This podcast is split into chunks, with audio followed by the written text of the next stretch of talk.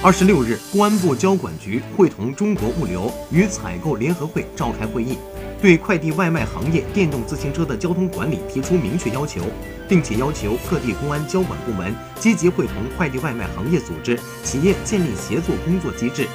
建立信用惩戒机制，共同加强快递外卖行业电动自行车管理。呼吁广大快递外卖行业配送员珍爱生命，自觉遵法守规，安全文明出行。对快递及时配送企业及配送员进行信用管理，对有多次严重交通违法、负有交通事故责任的配送员，通报全行业清退和进入。多家快递外卖企业有关负责人表示，加强内部教育管理，严格落实信用管理制度和配送员清退进入措施。